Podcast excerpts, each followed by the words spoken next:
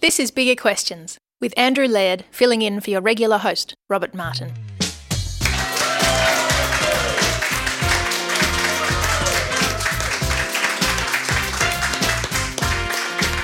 Welcome to Bigger Questions, recorded live in the city of Melbourne. Today's big question, how do I overcome my limitations? We're asking this question today to Stephanie Judd. Steph is the Women's Ministry Director at City on a Hill Church in Melbourne. She's previously worked as a high school chaplain and a Christian studies teacher. She's married to Andy and together they have a little boy. Would you please welcome Steph to Bigger Questions? Welcome, Steph. Now, Steph, reading your bio, it says you previously trained as an opera singer. I did. But that you never get enough time to sing, although your son particularly likes your rendition of Incy Wincy Spider. Is that right? Yes. Yes. Not because it's particularly operatic. I think it's, you know, the choreography that goes the with choreo- it perhaps. Okay. Yeah, yeah. I'm intrigued, though. When you do an opera rendition of nursery rhymes, is it more or less effective in getting them to sleep? Oh, yeah, definitely less. Okay. Uh, there's a high level of decibels uh, going on there. Okay. Probably less effective for the people either side of us uh, to get to sleep as, as well as uh, quite a lot of ampli- amplification. Okay. Now, we're talking today about overcoming limitations, and we've mentioned one there already. But before we come to that, we like to kick off Bigger Questions with a couple of smaller questions. We try to have a bit of fun on the show. And so I thought I'd test you on how much you know about attempts to overcome limitations when it comes to eating competitions. Wow. Steph, have you ever been in an eating competition? Probably not a formal one. Okay. Uh, most of us have sort of internal competitions with those around us at points. Okay. Um, yeah, maybe childhood, you know, Pizza yep. Hut, that kind of thing. That's right, the all you can eat. All you can eat. Yes. That is a challenge in itself. Well, we've got two questions, multiple choice. Here's question one. The World Pie Eating Championship is held each year in Harry's Bar in Wigan, England. The fastest time was set in twenty ten when Neil Collier downed a pie in how many seconds? Was it A, twenty-three point nine one seconds? It has to be seen to be believed. Mm. B, fifty-three point five seconds, just under a minute. C, sixty-eight point nine seconds, just over a minute. Or D, four and a half minutes. The English like to eat their pies sensibly and properly. Which one is it? A, B, C or D? Well, it really depends on how big the pie is, wouldn't it? I think they were about ten, twelve centimetres in diameter. Wow, so okay, so that's that's significant. Yeah. Um, oh, I'd go with A then. A? Uh, you know, that's, yeah, it's not as big as it could be. Final A, answer? Yeah. A is correct, twenty-three point nine one seconds.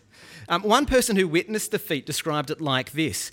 He just seemed to open his throat and down it went, um, which is a little bit how I describe my kids when they get chocolate in front of them. Yep. All right, so you're one from one. Mm. You've already passed. Here's to get Easy. Full marks. All right. So competitive eating, also known as speed eating, is serious business. So much so it has an independent governing body that sanctions events.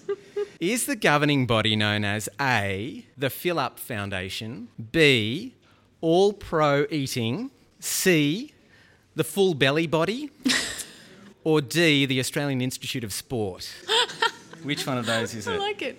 I think I'll go with C, only because I'd, I'd like it to be called the Full Belly Body. That just sounds exotic, doesn't it? Well, C is actually incorrect. The correct answer is actually B, All Pro Eating. There you go.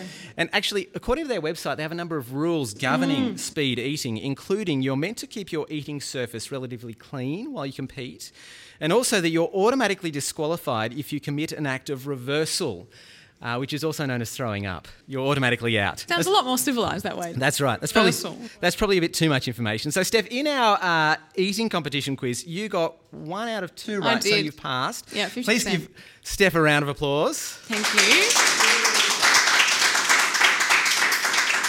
Now, Steph, we could have spent this entire episode talking about speed eating competitions. Mm. There's a lot of them out there. Um, I remember, though, as a kid, not just speed eating competitions, but the Guinness Book of Records. I used yes. to love poring over that yep. as a kid, looking at all these different ways that we push ourselves to the limit. Why is it that we like pushing ourselves to the limit? Yeah, that's an interesting question. I think uh, there are a number of reasons that's probably the case. I think one is we like the idea of uh, pushing beyond our bounds, perhaps being more than we are, mm. uh, of exploring uh, the boundaries of our humanity. And in a way, testing humanity, trying uh, perhaps to, to push the boundaries of, of what it means to be human by exploring inhumanity, mm. what it means to be to function as a human, even beyond our natural human limitations. Mm. Now, for me personally, I love cycling. And uh, mm. on my bike, I have a sticker which says, shut up legs. Yes. Uh, the idea being that when your legs start hurting, you tell them to shut up and, and yeah. keep going. It's, yeah. it's, I guess that's an illustration in some ways of what we're talking about, isn't it? Yeah, I think that's right. I think um, there's a reflection there of, of that uh, view of limitations of being something negative, something we need to silence, uh, stamp out if we're going to be all that we're designed, mm. perhaps, all that we're able to be. Mm-hmm. Um, yeah, so that particularly negative view of limitations. But it's not just uh, in sport or extreme eating where we might push ourselves to the limit. How might we also do it in other areas of life, just work life, family life? Probably the most prominent struggle that comes to mind for most of us is how we, we manage our time, that kind of general awareness of not being able to be multiple places at once and uh, having to push beyond the boundaries of our of our physical limitations uh, as we you know work harder perhaps, as we sleep less. You know, there are other limitations in terms of our emotional limitations and relational limitations. I think there's a bit of a mantra out there mm. of, um, you know, you ask someone how, how they are and uh, a common response is, oh, I'm really busy. And there's something often that seemed quite triumphant or noble in right. that and being busy and pushing pushing beyond uh, your human boundaries there. It's good to be busy. Mm. Yeah. Well, tell us about yourself. Are there particular areas where you personally have tried to push yourself to the limit? I remember, I think it was, um, I was about fifteen and I was in science class and I remember, I had no idea what was going on in science. I just remember being sort of in this moment of uh, of, of personal dilemma where I um, was thinking through my life and my week and I felt overwhelmed by it. There were all these things I wanted to do. I used to be a steelboat rower and mm-hmm. at the time I was training ten to twelve times a week, you know, mornings, nights, Sundays, regattas, that kind of thing. I have always been a singer as well. Mm-hmm. We discussed that briefly, but um, I was part of the Australian Girls Choir and there were rehearsals, probably about six hours a week I spent involved there. Uh, there was also a, a school musical coming up that I really wanted uh, to be involved in. Um, I really wanted a principal role in and I just had this moment of realising I just couldn't do it all. Mm.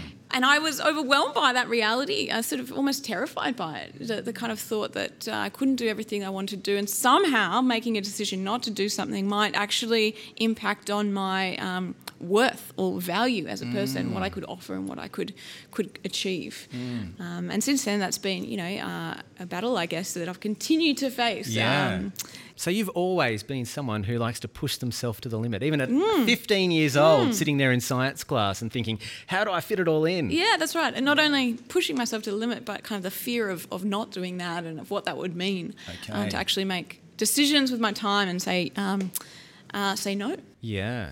So what's wrong with trying to live like that, trying to push to the limits in mm. all areas of life and mm. fill up every little spot possible? Yeah, I mean, I think experientially uh, most of us would have encountered this at some stage in our life. It just doesn't really work mm-hmm. in that we can't physically be in multiple places at once. Uh, we're forced to make prioritise our time and our commitments, our relationships.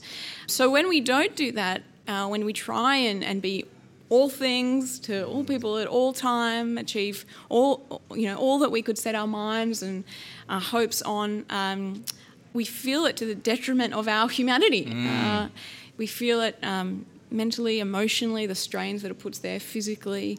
Its dysfunction in a way has been expressed by many people in different ways. There's, um, you know, there's burnout, there's mm. relational breakdown. It's interesting because we feel its dysfunction and yet personally I'm not always convinced that prioritising my time is actually a good thing. I keep going for mm. more. I keep wanting to strive more. So there's that tension mm. of our reality, mm. our experience, um, with our hopes and, and dreams. Now, it's a question that's just come through from our live audience. It says, surely we should push the boundaries. They're not static. Isn't there a place for grit? What's really interesting is we love exploring what those that the static boundaries are. How yes. far can we go? Um, there has to be a point in which, you know, people stop running faster. But mm. what is that? Um, yes. So there is a level of exploration there, mm. um, but I think it's also worth acknowledging there are some some aspects of ourself and our humanity that are static. It seems as though in our world today that limits, in the way we've been talking so far, are often viewed negatively, mm. particularly in the working world, yes. that we're often encouraged to not admit limits or to ask for help, are we? Mm. There's a real anti-limit sentiment. That's right. I th- there's a pride, I think, in independence, you know, being able to do everything our- ourselves, to be that's considered to be you know, capable, uh, mm. to not need to ask for help, to be able to manage things on our own capacity. But I think being able to ask for help um, in acknowledging your limitations actually probably enables us within our humanity to be um, less limited. Right. Within our limitations, you know, once we acknowledge that we have them, we're able to identify where the gaps are and mm. actually draw on others uh, to help shape and, and form us and actually um, achieve, if, um, if you know, you're seeking for achievement or impact, to have a greater impact with the input and the help of others mm. within our limitations. Mm. We want to come to what you've hinted at a couple of points now of being able to flourish when we acknowledge limitations or weakness. But just before we come to that, I can't help but think of one of the great limiters, or perhaps the greatest limiter when it comes to being human, and, mm. that, and that is death. And that is a pretty significant limiter, isn't it? Huge. And I think that shapes so much of our life and our relationships, the way that we think about ourselves, the way we think about others, even the way that we think about our purpose. You know, the shadow of death looms large.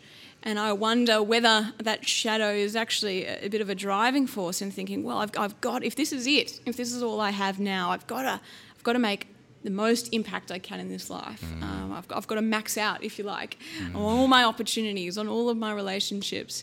Uh, yeah, I've got to push for success. Um, and certainly we feel it in relationships. Even our most secure relationships, that shadow of death looms large, and there's a fear of loss that enters in there. Uh, so I think it's it's very difficult to be human without feeling that. Mm. So subconsciously, the shadow of death might actually be lying there in the background driving this Absolutely. push for limitations. Yeah. yeah. Well, today's big question is, how do I overcome limitations? And we recognise that being human means having limits, including the greatest limiter of death. Yeah. But Steph, you're a Christian person, mm. and so you believe the Christian faith has answers to even this great limitation. I do. Before we come to that, Steph, can you tell us um, what convinced you to become a Christian believer? Mm, a number of things. I became Christian when I was seventeen years old. And uh, I grew up uh, within the Catholic Church, and I went to Mass, and I actually really enjoyed that experience of going to Mass, of feeling like I'm part of something bigger than myself. But I certainly personally hadn't really engaged with Jesus at that point.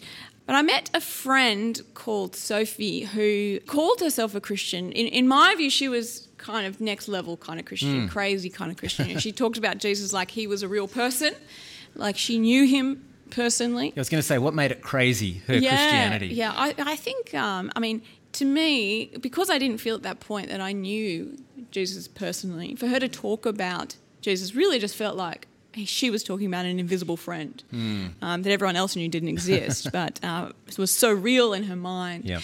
Uh, on another level, her, just, her life and her character was so compelling. So um, I remember as a teenager, you know, teenage girls notorious for, for being gossipers, Um, I was no exception. I remember Sophie, you know, saying that actually she didn't want to engage in, in gossip as like a thirteen, fourteen-year-old. That's extraordinary. Mm. She was joyful, uh, remarkably content for someone uh, her age, and I was compelled by her. I just thought, what is it that's going on for her that enables her to be that kind of person? So I pursued the weird uh, for the good, and then at the age of uh, seventeen, she invited me along Uh, to her church. I think at that point I saw um, a church was very different to some of the churches I've been at. I think I just saw people praying to God like they really knew who it was they were talking hmm. to, and people worshipping God like they really knew why it was that he was worthy of their worship. And I just thought, I don't know what God that is, but I um, know that I want to know him. Hmm.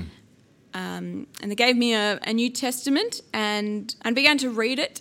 Initially I read it because it was uh, controversial, and some of the things that I was reading angered me. You know, okay, Jesus. So initial response was anger, yeah, reading the Bible. Absolutely. Okay. I was, I was at a point of dilemma because it was a book that I'd learned to revere but never engaged with. Hmm. And then once I started engaging with it, I learned there was content in it that really disturbed me. You know, Jesus talked a lot about hell and demons, for example, and seemed to be very, very black and white on things. And hmm. So I thought, how do I reconcile, you know, my review of this book, and had some sense of that it had an authority to it, with with what I was reading that really confronted mm. me. So I just kept reading and hoped mm. that that was the way I'd figure it mm-hmm. out. Um, eventually I hit the Gospels, um, read about Jesus' life, his teaching, and I was just compelled really by the person of Jesus. Mm. It was clear to me that he had a, a unique divine power, and mm. yet it, you know, intersected into our world and had implications for our world. His teaching seemed to make sense of life and offer a wisdom and a comfort mm. I hadn't come across anywhere. I specifically remember um, sitting at school reading my Bible. I just basically became obsessed with reading the Bible. I wasn't mm. telling anyone, but um, just kind of couldn't get enough of it. And um, I remember reading uh, Jesus' teaching to his disciples, trying to prepare them for his departure after his death. And, mm. um, you know, he said, you don't need to fear because um, God knows every sparrow that falls to the ground and mm. he knows every hair on your head. And I thought about every hair on my head. I thought, that's a lot of hairs. Yeah. And, um, well, for some of us. For some. Thanks, Andrew. And a lot of intimate knowledge. And at that point I thought, well, if God knows me that intimately, I mm. really need to get to know him mm. because otherwise I'm just vulnerable. So I went along. Um, eventually I just called up all the local churches around mm. me and, and said, you know, do you have people who read the Bible together? I've been reading the Bible. I just I can't do this on my own anymore. Hmm. Never heard of, you know, Bible studies or anything like that. Mm-hmm. And uh, they said, yeah, we do, you know, come come along. And it was in those kind of first couple of weeks of meeting with other people my age um, that I put forward all those questions that I'd been gathering for about seventeen, eighteen years mm. about who Jesus is and the significance of his death and resurrection. I think for me, the thing that really um, helped me understand not only who Jesus was but all that that meant for my life mm. was the wonderful leader who explained the cross to me, particularly mm. you know, as we look to the cross. Jesus represents us there in our humanity, mm. that he takes on that great limitation of death for mm. us, that mm. he at that point steps in um, as the one who did humanity properly and yet undergoes the great enemy of humanity, mm. death for our sake, as mm. our as our condemnation, mm, and he, mm. he takes that and then he buries it in the tomb. Mm. And not only so, but then he is triumphant above it. Mm. And so I saw there um, uh, an extraordinary hope beyond our great limitation. Thanks for sharing that, your story there. I, I just want to pick you up on uh, maybe a paradox in just what you shared, because you said one of the things that struck you about Jesus was his power. Yes. So seemingly someone without limitations, and yet he also dies. Yes. So how do you reconcile that in terms of who this person of Jesus is? Absolutely. And I think this is perhaps one of the most compelling, beautiful things about who Jesus is. In the cross and in his whole person, actually, in his teaching and his power and also his humility, uh, we see someone who is fully God and mm-hmm. yet fully man. You know, we read in, in John one that uh, in the beginning was the Word, and the Word was with God, and the Word was God. And it's a reference there, there to Jesus as the Son of Man, the one who was eternally uh, with the Father, mm. uh, within the Godhead. And yet, uh, one moment of time, Jesus became human. He was mm. always a person together with the Father and the Spirit. Um, but then a moment of time, he became human. And forevermore, from that point on, he was human.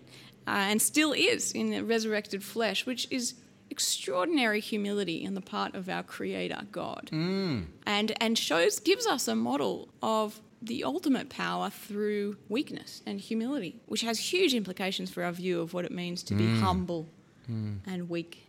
You mentioned John chapter one there, and of course that famous verse of this God taking on the limits of mm. humanity. John chapter one verse fourteen, the Word became flesh and made his dwelling among us. Yes. That is an extraordinary claim, isn't it? That yes. God chose to take on limits in the person of Jesus. I mean, how does that make you feel, that, that claim? Well, it's extraordinary because in some senses um, Jesus as God is limitless, and that he displays limitless love, mm. holiness, humility, power, and yet he expresses those limitless attributes of God through limitations, human mm. limitations, and extraordinary.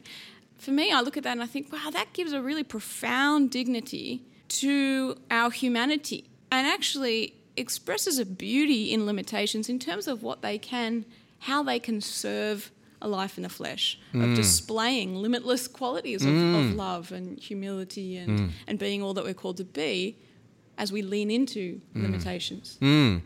And you see Jesus, of course, with those limits of humanity in the Gospels, tired, hungry, absolutely. Uh, needing to sleep, thirsty. But but help us here. So God takes on limits in Jesus, mm. but how does that help us overcome our limitations? It gives us, I think, a model to embrace having moments where we need to accept limitations. We can't be in every place at once, and that's okay. That mm. didn't take away from Jesus' mm-hmm. mission. In fact, mm. it served it. As the one who lived the life that we did not, in that he fully lived according to his limitations in the most perfect, ideal sense, he was able to represent, be our ultimate representative on the cross. Mm. Um, he was, he, he had all the qualifications, if you like, as the one who was able to stand before God as worthy. Mm. And, and what the cross is all about is that in Christ, he, as the one who is perfect and holy, took on the condemnation of those who are not perfect and holy. Mm. So that if, if I unite myself to Christ, in Christ there is the possibility to overcome the limitation of death, which is extraordinary. Mm. In that passage from John we mentioned earlier, the word becomes flesh. It also says this: to all who received him, Jesus, he gave the right to become children of God. Um, how does that help us as well, perhaps, in understanding the type of humanity that is available for those who believe in Jesus? Yeah. Well, interesting that that phrase there. Uh, it means I have uh, full access to the love and care of the Creator God, because mm. uh, Christ stands in the love of God as his son, and I mm. am in him. Mm. Um, all that is, is Christ is mine, which is um, yeah, a remarkable way to live mm. life. Let's just unpack this a little bit more for us, yeah. for, for everyday life today. Mm. Is there a sense perhaps that the security that which comes with knowing I'm a child of God, uh, knowing that I don't need to fear death, means that I'm then able to be free to admit limitations? I think so. Because the shadow of death no longer looms large mm-hmm. in, in the same way, we can look beyond this world to find our purpose, if mm-hmm. you like, and uh, live in light of that in the present. If my life is not just maxing out on impact or achievement mm-hmm. or even pleasure because this is it, if there's more than this, mm. that has profound implication for what I live my life for now. So in Christ, we're called up to a, a remarkable purpose and mm. mission, to know God, to glorify him in the world, to, to, to make decisions in light of that, to prioritise Um, not just what I do, but who I am, you know, to try to be, um, uh, to prioritise love and, and, and relationships, um, to glorify God in every sphere in which I exist, in the workspace, in the home, in leisure. And I think that gives extra dignity to what I do, um, uh, and enables me to be okay with not doing some things in the name of doing those mm. things that I do do well for the glory of God. Mm. Mm. Now, the Christian faith also, uh, limits um, are often spoke about positively in the yeah. sense that they can both strengthen character and, for the Christian person, deepen faith in God. Yes. Um, have you ever had an experience where you have recognised your limitations and it has, has done that for you? Yeah, yeah. I mean, there's a sense in which I feel this most days and every mm-hmm. week. Uh, there was a time, uh, so a couple of years ago, I had um, major spinal surgery. I, as a teen, I developed se- severe degenerative scoliosis, and um, got to the point in mid-twenties where um, the severity of it had increased sort of dramatically, and um, seemed the only way forward was to, to have a basically what was the whole spine and rib reconstruction. Um, mm. uh, six-hour surgery. I've got, you know, sixteen screws and two major titanium poles in my spine. So, I mean, it sets off all the alarms at the airport? Or? You know what, I wish I wish it did. You feel like, you know, you go through something that dramatic and you, there should be some ongoing drama yeah. to signify what you went through. But uh, I haven't gone through international yet. Maybe okay. international. I find but fairly serious recovery, I presume. Huge. Um, yeah, so for basically ten, twelve weeks, I was just on my back. Mm. I had to move back into my parents' place. So my, you know, husband could go to work, and mum basically was my full-time carer, hmm. dressed me, clothed me, showered me, helped me get up in the morning. As a uh, someone in the latter twenties going back and being fully physically dependent on your parents again, it's mm. that's a unique kind of experience. Mm. Um, you know, that really challenged my sense of what it means to live a meaningful life as a human being. Mm. Um, you know, there were, I just couldn't do anything else but lie on my back. Mm. Um, there was a question about whether I'd be able, depending on how my rehabilitation went, whether I'd be able to um, go back and, and finish my theological study, which I ended up being able to do. But, you know, in the meantime, mm. thinking, well, what does that mean? Am I any kind of um, restricted in terms of the, the impact or my worth or something if I can't actually achieve all that I can? And how did you resolve that? Mm. Um, well, I had a lot of time to reflect on it yeah, for one. Yeah, ten weeks. Uh, ten weeks. Well, I mean, it's a, it's a time to reflect on um, the fact that uh, our dignity human uh, hum, as humans really is not in what we do. Mm. Um, it's in who we are. And if our our life goal and, and purpose is to, to glorify God, um, we can do that in any circumstance that we're in. Mm. Um, I can do that in the way that I relate to my mother when she cares for me as you know as I'm lying mm. on my back. Um, I can do that while studying theological study. I can I can do that in the workspace. I can yeah. There's a, limitless, if you like, possibilities with where we can find worth and, and, and dignity. Um, even when you're limited, even physically. when you're limited. Yeah, yeah. yeah. Um, the other way which really stood out to me was the care of uh, Christian community. Mm. It was extraordinary to see. Um, the amount of people that would come and help cook meals, mm. take me out for a brief walk in a park, help me with my rehabilitation. Mm. And that's, that's I guess, an example of where I recognised that I wasn't any less human for needing help. Actually, there was something mm. profoundly innate in as, as being a human to be able to and to need to draw on the help of others. Mm. Yeah. So in light of what we've looked at about Jesus, in light of your experience that you've just shared there, say you could go back to that science classroom, what would you tell, say, to your year ten self in light of all of that? Yeah. I'd probably t- say to my uh, year ten self the same thing that I'd say to my thirty-one-year-old self at the moment, and uh, that is that our limitations are not obstacles or enemies to our humanity nor to our, our purpose in life, but actually I think they're very... Um, the very means by which um, God brings about his purposes for us and for others in the world. In fact, we wouldn't now be able to glorify God without them in the way that he has designed us to as human human beings. Mm. So, Steph, how do I overcome my limitations? Mm-hmm. We overcome our limitations by embracing them through the person of Jesus Christ, who brings hope, dignity and, and purpose to our humanity. Mm, excellent. Well, let me leave you with the Bible's answer to the big question, how do I overcome my limitations? From John chapter one, verse twelve and verse fourteen. The Word became flesh and made his dwelling among us. We have seen his glory, the glory of the one and only Son. And to all who receive him, to those who believe in his name, he gave the right to become children of God. I look forward to you joining us next time for bigger questions. Please thank our guest today, Stephanie Judd. Thank you.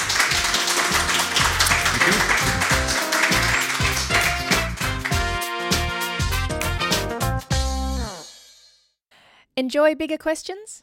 You can help us keep asking them for as little as one dollar a podcast. Support the show. Go to patreon dot com slash bigger questions.